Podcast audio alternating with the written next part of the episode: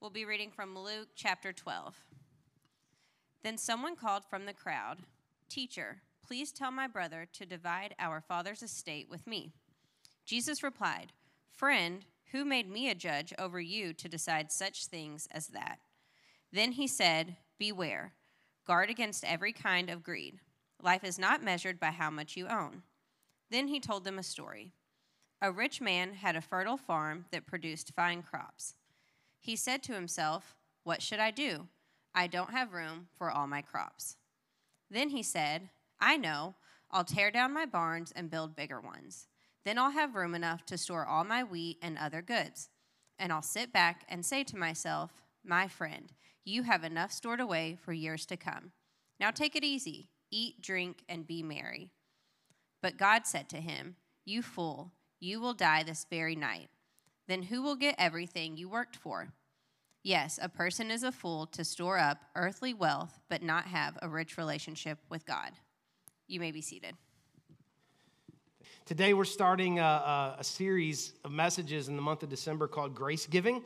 Everybody say grace. grace. Giving. giving. One more time. Say grace. grace. Giving. giving. Talking about grace giving. And um, I, would mentioned just a second ago that I know that there are a lot of people here who are guests because of baptisms. And I thought about that all week, kind of knowing that we are headed into a, a few weeks where we're talking about God and money and generosity. And I know all the taboo stereotypes about, about the church. But I think for me as a pastor, there's a real conviction based on the fact that, like, we're just not, as a society and as people, we're just not doing well financially. We know this, we are the statistics, but um, you know, a third of all Americans are overdue in credit card debt. The average car payment's now over $600.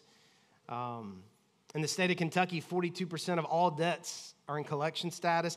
Uh, 80% of, of marriages that end in divorce um, say that financial strain is the reason more than infidelity. Majority of Americans have less than $1,000 in their savings account and could not survive without their next paycheck. And we know we are these statistics. We know these statistics. And so, if there's any area where we need God to help us, it's in the area of, of finance and the area of money. Not because we want to go buy Bentleys, not, not, because, not because we want to uh, live extravagantly, even though there are some extravagant things we'd like to have. It's because we, we don't want to go to bed at night and wake up in the morning feeling the weight, the financial weight of the world on our shoulders. And what I love about God and what I love about the Bible and the kingdom of God is that things in our lives that are, that are robbing us of life and are putting pressure on our shoulders, He speaks directly to. And, and so I, I love that we can talk about this as a church and as a pastor. I love that I can talk about this. But I don't want to just talk about it. Um, if you've been around Hope City long at all, you know that we, we want to try to be as helpful as we can and resource in any way that we can. And so, one of the things that we have done for years here at Hope City is in January, we offer Financial Peace University or FPU. And at last count that I got this morning, over 150 families at Hope City Church have gone through FPU, graduated, or completed FPU. So many of you have. And so we, we're offering it again this January. You can sign up on the app, get more information on the app. Um, I think almost all of our staff, if not all of our staff, have, have been through FPU and our leaders. And we actually got a deal this year because we bought uh, registration in bulk. So instead of it costing $99, it costs $50. And so uh, I just want to encourage any of you who would say, you know what, as I get into 2023, I want life to be different, specifically in this area of managing my money. I want to encourage you to do FPU. You have no reason to be embarrassed about being a part of FPU because, like, the person on your right and your left's probably already been through it. So you have no reason to be embarrassed, but I would love to help you take that step. And if you have any questions, let us know. Um, but it's a course to help you uh, figure out how to manage money God's way, okay? But I have been thinking a lot lately about this idea of grace giving. That's why we're taking these weeks to talk about it, grace giving, because I've been personally asking myself, how does grace change the way that I manage money? And specifically, how does grace change the way that I give and change my generosity? And here's what I mean week after week, I get up here uh, and you hear me talk about grace, that we are saved by grace through faith because of the life and the work of Jesus Christ on the cross. That we get credit for Jesus' life because he took credit for ours. And so now when God looks at you and he looks at me, he sees the perfect life of Jesus. How many people have heard me say that before? Come on. If I don't say it, if I say it once, I've said it a thousand times. That's the gospel. It's not about us being good enough, it's about Jesus being perfect. And we get credit for that life. And if that's true, and it is, then that means that my, my access to God, my relationship with God, my salvation are based on what Jesus did and not what I do, and that's a good thing. So, what about generosity? What about giving? And here's what I mean if, if what I give or what I don't give, or how generous I am or how generous I'm not, doesn't change the way that God sees me or how God feels about me or how God saved me, because remember, God, I put my faith in Jesus. God looks at me, He sees the perfect life of Jesus. So if, if that's true, then, then, then, then if I give or I don't give, it doesn't change the way God sees me or how God saved me, then why should I give? Why should I be a generous person? And to be clear, you can be a Christian and never give a penny away for the rest of your life. Some of you are like, Yes, I'm so glad I came to this sermon. Yes. You're going to remind your spouse, remember what Jason said. It's true that you can be a Christian and never give a dime of your money away for the rest of your life, and it doesn't change the way God sees you and loves you and feels about you. It doesn't unsave you. I put that in air quotes because it's not a thing, but just it doesn't save you, it doesn't unsave you. Jesus is what saves us, the cross is what saves us. And all that's true. So, this is what's been percolating in my mind. This is what's been running around in my head and, and just kind of been like, I haven't been able to stop thinking about is that all of what I just said is true. It's grace. So if I don't have to give, then why should I give? And here's a question How much should I give? Because I don't have to give anything. So if I don't have to, then why should I? And how much should I give? And what a perfect time of year to talk about this because I don't know if you know this or not, but you don't have to give gifts to people. Did you know that? In your family, you don't have to give them anything. You'll still be related to them. Now, they're not God, so they'll probably hold it against you. Sometimes you wish somebody would have given you nothing than give you what they gave you. You know what I'm talking about? They say it's the thought that counts, but that's not true. Anyway, so, but you don't have to, so why do you? And how much do you spend on them, right? This is what we're talking about. We're talking about giving because of grace. Grace giving. I believe and convicted that grace should change the way that I think about money and possessions and generosity. And so that's what we're talking about for these next few weeks grace giving. And today, to get us started, Megan read us a story about a man who, for all intents and purposes, has it together. He's kind of the example of what we strive for. He's a business owner. He's obviously successful. He's a good saver and an investor. And at the end of this story, God calls him a fool calls him a fool, which is odd because this guy checks all the boxes that we want to check. And so, if we're being honest, given the choice, we would want this guy's life. And even if I tell you that God calls this guy a fool, you'd say, well, yeah, but if I, I could, I could do it better than he could. If I had what he had. You ever hear the, like, the stats about lottery winners who file bankruptcy and you're like, I'd like to try to defy the odds. I mean, I feel like they're stupid, I'm smart. So, like, I feel like I wouldn't file bankruptcy. So, we hear about a guy who's a business owner and a saver and investor and has enough money to tear down his barns and just build bigger ones. He talks to himself in third person, calls himself my friend. And we think to ourselves, like, I, I, if I, I could do that and not be a fool. So, it's worth considering why would God look at someone who has what we all strive for and call him foolish? Well, to, to figure that out, we need to answer three questions from this story, and that's what we're going to do today. And the three questions from this story that we're going to answer, I'm going to go ahead and give them to you. You can write these down. Is how do you measure your life? How do you live your life? And what's left after your life? How do you measure your life? How do you live your life? And what's left after your life? And Jesus did not ask these questions verbatim in this story, but he implies them. And I'll show you where he implies them.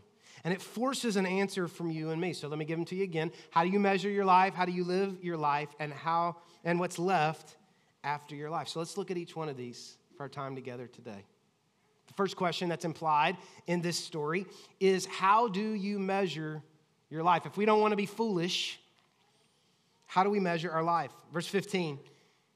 He said, Beware, guard against every kind of greed. Evidently, there are kinds of greed. We'll talk about that. Life is not measured by how much you own. So, so Jesus is implying some form of measurement or metric for us to gauge our life. And the question is what is the measurement? What is the gauge that we use? Now, why would Jesus feel the need to say this? Because he could have talked about anything. Why would Jesus feel the need to say, Beware, guard against every kind of greed? Life is not measured by how much you own. Well, the reason is because he is answering a question. Jesus was asked a question, so he's giving an answer through this story. And the question that he was asked was about an inheritance. That literally, uh, someone came to Jesus and said, We're having a family dispute because we've got to. We've got to, you know, disperse this inheritance, and and there's a problem. And somebody came to Jesus and, and, and they wanted Jesus to like reprimand his relatives.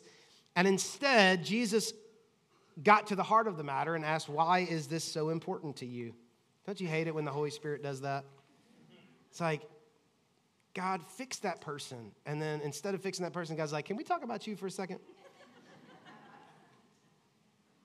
It's like, No, fix them, right? And so Jesus says, Beware or watch out. Beware, watch out for every kind of greed. Every kind of greed. A few times in the Bible, God or, or Jesus will tell someone to watch out as a warning because there is potential danger waiting for them that they don't see. There's blind spots, there's, there's potential problems that they are not aware of. And nowhere in the Bible, I don't know if you know this, but nowhere in the Bible does God say, Watch out that you don't lie or watch out that you don't steal. Now, those are things that we're not supposed to do, but why wouldn't he caution us for those things? Well, the reason is because we're not blind to them. We know every time we lie, we know when we do it. We know every time we steal, we're not blind to it. We know when we're lusting, but we don't know when we're being greedy exactly. It's something we don't see, it's a blind spot in our lives. And so, Jesus in this story and other parts in the Bible says, you really need to watch out because there are all different kinds of greed. And yeah, greed is destructive, is as destructive as lying or stealing or adultery, but it is so much more deceptive because no one thinks they're greedy. Everyone knows someone who's greedy. Come on, how many people know somebody who's greedy? Let me see your hand. How many people sitting beside somebody who's greedy? Come on. No, I'm just kidding. No, no, no, no, no, no. Don't do that. Don't do that. Don't do that.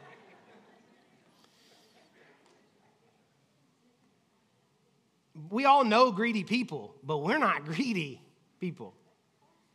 In all the years I've pastored this church, you know, I've never had anyone ever ask me to pray for their greed issues. Never. And I remembered first service, like on the spot. Sometimes this happens when you're preaching, you know, my mind's going crazy, but I do remember one time very early on, I had just started pastoring the church. I was 24, 25 years old. And I did have a lady, nobody's ever asked me to pray for their greed, but she kind of was without realizing it. This lady showed up at the church, true story. She showed up at the front door of the church. At the time, it was just me and, and one other employee. And so I would answer the door, and, and she was there, and she was holding her lottery ticket in her hand with the numbers. And she asked if I would pray and put a blessing on her lottery ticket. And a lot of preachers would have been so offended, but I said, absolutely, I will do that. Here's the deal though you got to split whatever you win with the church. True story. I, yeah, we'll pray about that. But listen, whatever you win, let's, we're going to split it with the church. And she had to think about it for a second. Do I want half and God's help or all of it and not God's help, right? I don't know what she was thinking, but she thought for a second. And, uh, and then we prayed. I didn't know what I was supposed to do. Like, so I prayed. I, first time, I've, only time I've ever prayed for a lottery ticket. Some of y'all pray for lottery tickets all the time. I, it's the first time I'd ever. I didn't know, you know. And some of y'all are like, "Would you have taken that?" Absolutely, we would have taken it. It would have been somewhere else. We wouldn't be here right now. But, but in all my years of pastor, nobody's ever said, Pastor Jason, we, you know, I've just really, I'm just a greedy person. Pray for me. Just a greedy person. Pray for me. No, nobody. Which is interesting because if you've been around church at all, you probably heard a preacher say this before. But it's true stat that Jesus talked about the money, managing money, the dangers of money 10 times. True stat, 10 times more than any other topic. Now, he talked about it in a variety of ways and different stories and different things like that.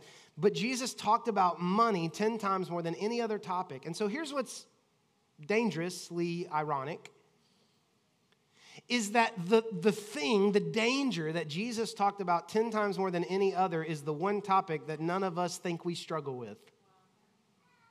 Think about that for a second. That we are naive or cocky enough to believe that, like, I know that this is the thing that Jesus felt like he needed to address 10 times more than any other topic, but thanks be to God, that's not my issue. And nobody thinks it's their issue because we can be blind to it. And the reason we're blind to it is because there's not one kind of greed. Jesus says there's different kinds of greed. And whatever kind you have doesn't feel like greed, it feels responsible. Or it feels joyful or celebratory or whatever kind you've got is a responsible kind. But their kind, whew, right? And honestly, like just taking this story like face value, sadly, isn't it true that nothing reveals greed like a family inheritance? So many of you could tell that story. I mean, it's, it's so tragic that a family inheritance can rip a family apart. And so Jesus gets to address something real life. I love that about Jesus. I love that about the Bible. He addresses real life. And he says to you and me, how do he implies to you and me, how do you measure your life? What is the measuring stick that defines a good life? Whether or not you're doing good, whether your, your life is good. Maybe we should just do that exercise this morning. What if you found out today when you went home that you were inheriting $100,000 from a long lost relative. You're not sad because you didn't even know him.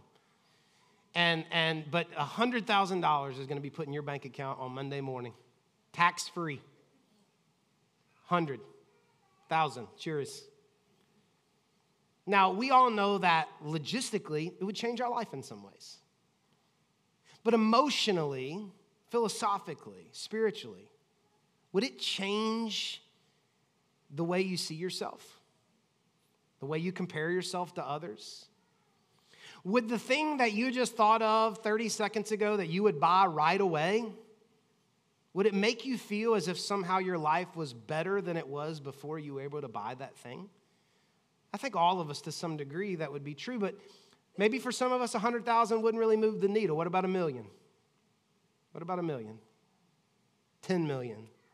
We could keep going up on this ladder, and what we will find out is that for many of us, most of us in America, this is not necessarily true in all the parts of the world, but especially true in America.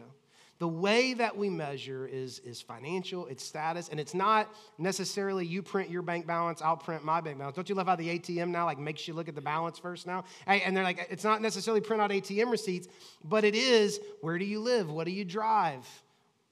what kind of shoes are you wearing? What, what kind of investments do, do you have? What trips are you able to take?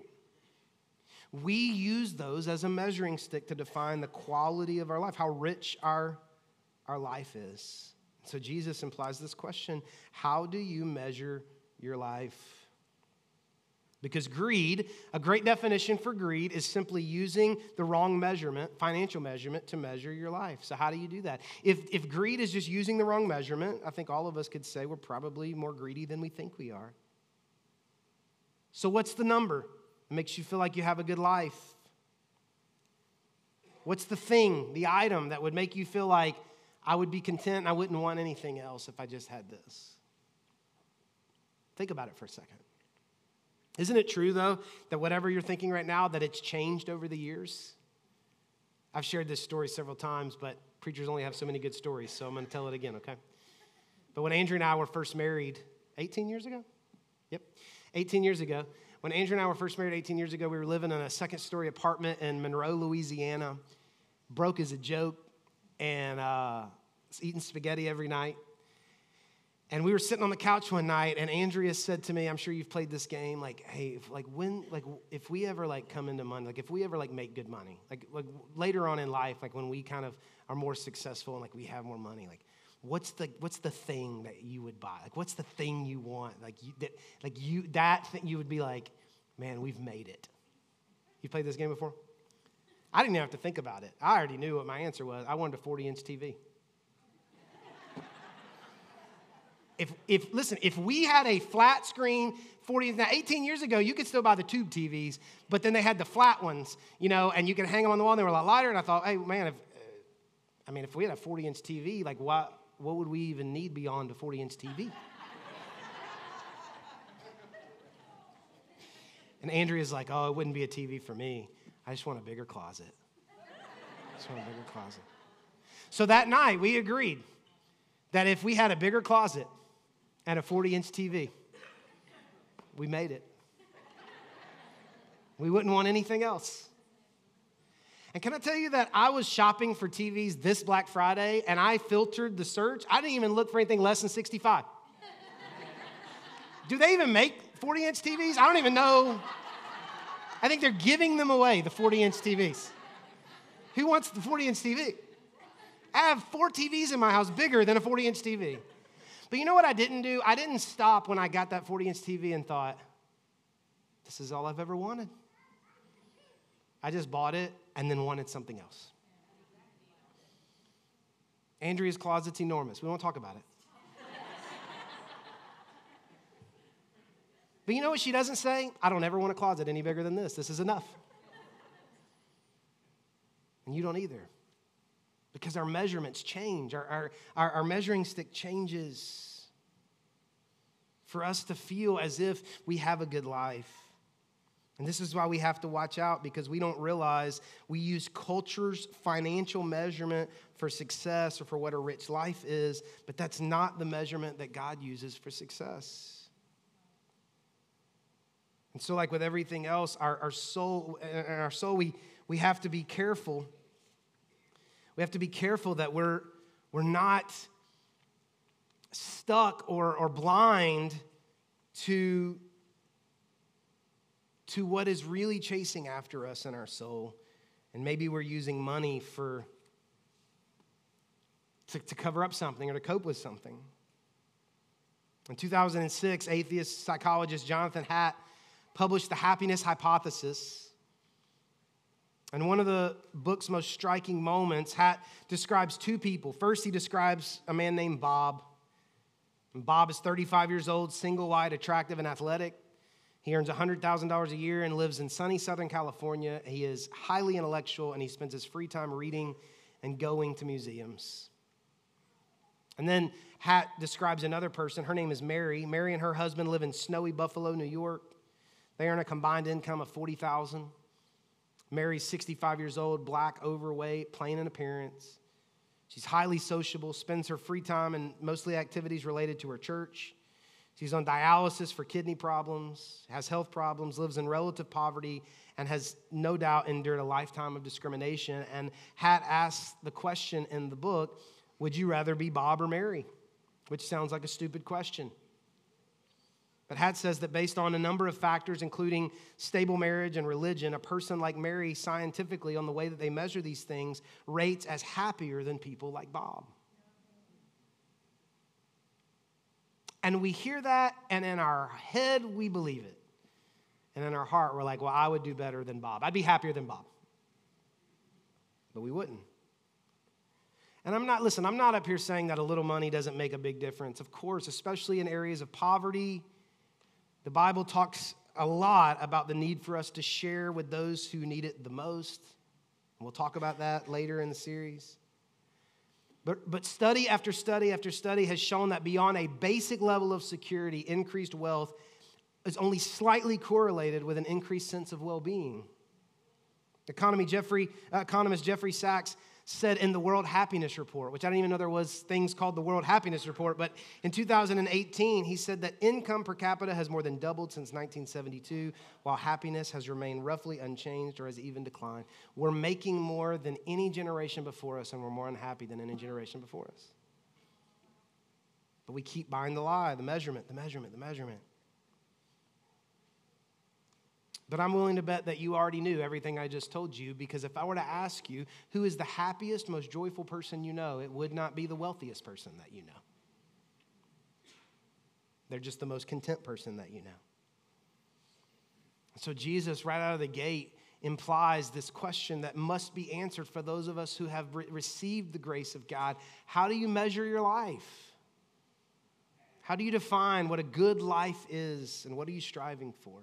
But the second question that he implies to us is how do you live your life? Because how you measure your life is philosophical. It's a deeply held belief about what you believe is true about the world and about money and about people. But what you believe is true, a deeply held belief, is going to eventually affect what you do and the actions that you take in your life. And so, Jesus, in this story, he describes two ways that people are greedy. Now, there's more than two ways, but he describes two ways. And the first way is the traditional way that all of us have no problem wrapping our mind around. This is somebody who just is discontent, can never get enough, and they got to buy more and have more and brag about all they've got. And, you know, we think about CEOs and, you know, tech bubbles and Bitcoin people who take people's money and whatever that guy's name is, I can't remember. But they don't see it as greed. They see it as, you know, well earned or providing for their family or investing, you know, in better real estate. They're not greedy, they're just smart with their money. And that's one type of greed that's described in this story. But the other kind of greed is way more subtle and sneaks in the back door. And that is greed that's not as much about spending, but saving. There's greed in security as well. You don't want a new boat, you just want a higher savings account to be able to store up more stuff. You can never have enough for a rainy day. And you're not being greedy, you're being responsible. Now, why would this be considered greed as well? Because in both instances, we are putting our hope and our trust and our security in something else other than God. So, like with everything else, with our souls, we have to be careful in both directions. Is my trust and my hope in what I'm attaining? Is my, hope, uh, my hope and trust in what I'm saving? And the Bible actually gives us a way, a non greedy way for us to manage money. And we're actually going to actually talk about this later in another sermon in the series, but I want to go ahead and give it to you because I think it can kind of spur some thoughts already for you. But this is my summation. The Bible doesn't list it exactly like this, but if you put it all together, this would be what I would consider to be the Bible's money management plan, the Bible's financial plan for your life and for my life. Earn it honestly. Save it consistently, give it generously, invest it gradually, spend it wisely, enjoy it carefully. Earn it honestly, save it consistently, give it generously, invest it gradually, spend it wisely, enjoy it carefully. This would be a summary of all the things the Bible says about money. And so we'll, we'll talk about that a little bit more in the series later on. But the last question that Jesus implies to us in this story at first, he says, you know, how do you measure your life? The second question, how do you live your life? Are you managing the money? How does greed show up in your life? But the third question is, what's left after your life? And look at verse 20. God said to him, You fool, you will die this very night. Not because he's going to kill him, but because he's saying, like, philosophically, like, you're going to die then who will get everything you worked for? And this is an important question that Jesus asked. It's a practical question that I want all of us to think about today. Who's going to get everything you've worked for? Have you thought about that? Everything you have is going to end up somewhere, and most of it will be in a dumpster.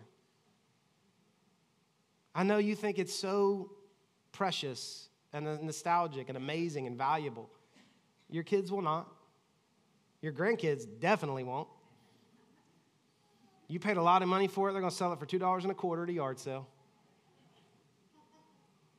And by the end of the day, they're just going to tell people if you got a truck, you can have it. Right? I think my kids are going to want all my books. I'm building an awesome library. They're to be, there's going to be a massive bonfire at one of their houses.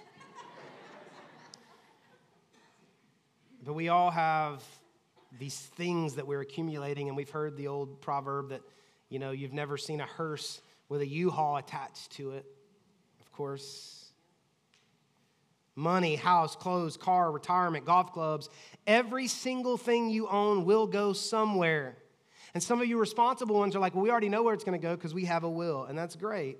But what about them when they die, or the people after them when they die? Because if you really want to trace this back and, t- and, and tack it down, then you'll realize you don't really own anything. I mean, you do own it, but you don't really own anything. You're just holding it until someone else possesses it. Don't want to be morbid, but you will die at some point, and someone else will drive your car. Someone else will live in your house. This is kind of weird, but someone else may wear your clothes. Someone else will spend your money. Your kids and your grandkids will destroy your things. That's true. It's inevitable for all of us. And we work so hard to get it. And Jesus implies this question to us what's left after your life. Now, to be clear, Jesus is not against inheritance. The Bible is very clear, especially in Proverbs, that there is wisdom and honor in leaving an inheritance for your children. So, just because it can reveal greed doesn't mean that we shouldn't do it. Jesus is, is talking about a specific area with greed here and using the wrong measurements. And so, if I could be as bold as to paraphrase the words of Jesus to this, this man, God in this story to this man, I think you could say it this way God's saying, You fool, there is no such thing as rich dead people. There's no such thing as rich dead people. And for somebody so smart, you're not very smart. Because you're only thinking about the life that you're living now and the wealth that you have now foolish.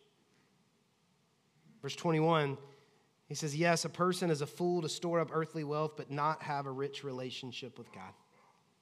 What does that mean?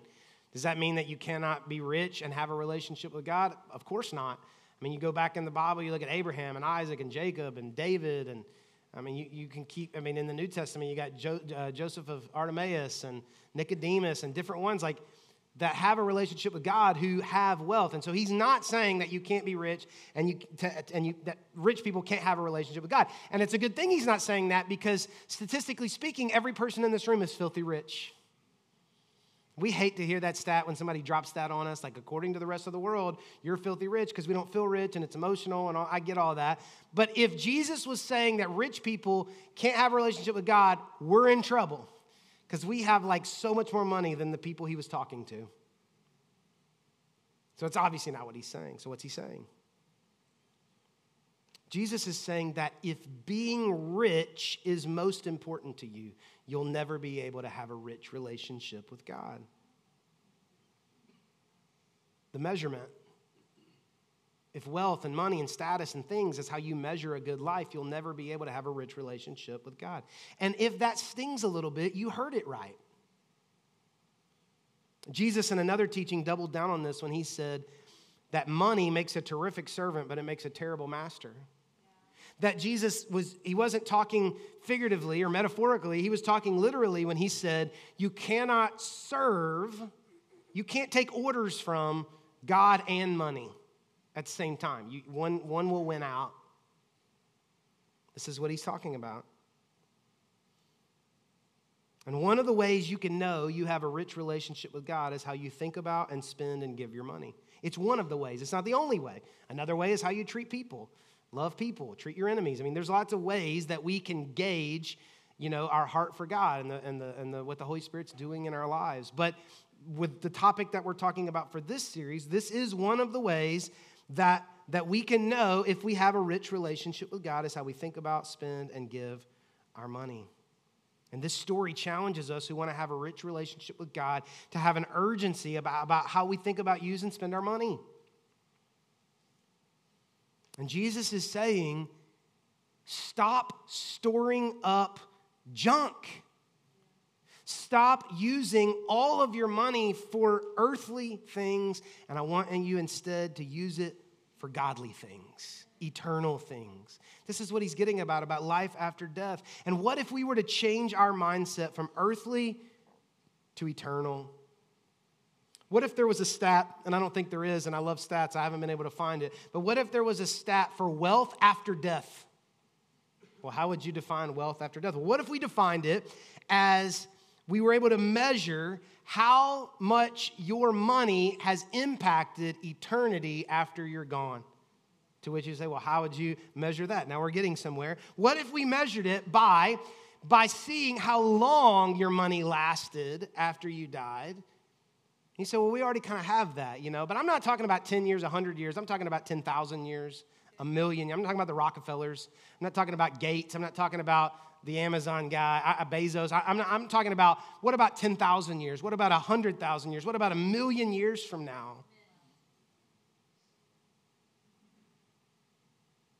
Is all of this money and all of these hours that you've, you've worked, is, is it still around? You say, well, how would it still be around? Well, the only way it would be around is if it was used on things that are eternal, things that would never go away. To which you would ask, what things never go away? Great question. There's only two. According to the Bible, there's only two things that will never, ever go away souls and the church. That's it. The church of Jesus Christ, the kingdom of God, and people's souls. So, if we wanted to measure wealth after death, we would have to measure eternal impact and we would have to look and see how much of our money and was, was spent on reaching people's souls and building God's church. How has our giving, how has grace caused me to, to, to, to make an eternal difference? And Jesus specifically taught that that generosity should show up in two ways, and we'll talk about this more later in the series.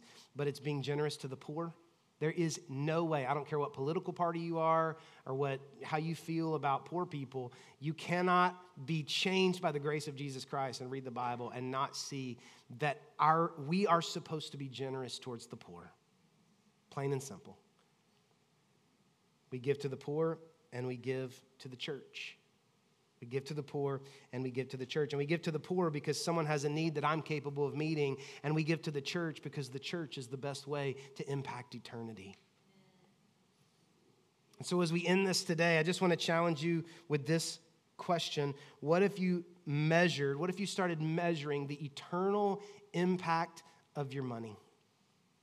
Listen, I, I, I, bought, I bought cleats for soccer again this week. I, I we got to buy stuff. You know, I get it. You know, we, we bought a TV much bigger than 40, you know, and I get it. I get it. But as we look at how it's, it's spent and we've experienced the grace of God, what if we measured our money and said, okay, how much of this money will still be around in a million years? And what if that became the measurement? What if that became the measurement? We're going to talk about that more in the weeks to come. But in just a moment, as we pray, uh, there'll be an opportunity after, in just a moment, they're going to sing some worship. You'll have an opportunity to pray, and there'll be communion. And as you come forward, if you'd like to do this, you don't have to, but if you want to come forward and take communion, you have the opportunity to be reminded today that God was a giver. God is a giver. He didn't have to, but because of love, he decided to go all out. He sent his son, Jesus Christ. God so loved the world that he gave. Thankfully, he gave grace. He gave Jesus, and we got grace. And so, as you take communion today, be reminded that God is a giver, that God so loved that he gave. And let's let this be the starting point. We don't have to, so why should we? Love, grace, because God's a giver. Let's pray. God, thank you for Jesus. Thank you that you gave your one and only Son, the best you had to give out of love. God, I pray for every person uh, this morning who ha- does not have a relationship with you. They have not experienced the grace, the saving grace of Jesus Christ. God, I pray that today, this morning, right now, in the way that only you miraculously do, you would begin that process. Their heart would be open. They would know they need a relationship with you, a Savior, Jesus Christ, the cross. But God, I pray for also every person here this morning who is a Christian. We have put our faith in you, we have experienced your grace, but it hasn't got all the way into our soul enough to affect that last part that we're afraid to let go of, and that is the way that we manage our money and think about our things. I pray that today, God, as we take the bread and the juice, that we would be reminded that you're a giver because of love. And love and grace would compel us to begin to give to things that will matter for eternity. In Jesus' name we pray. Amen.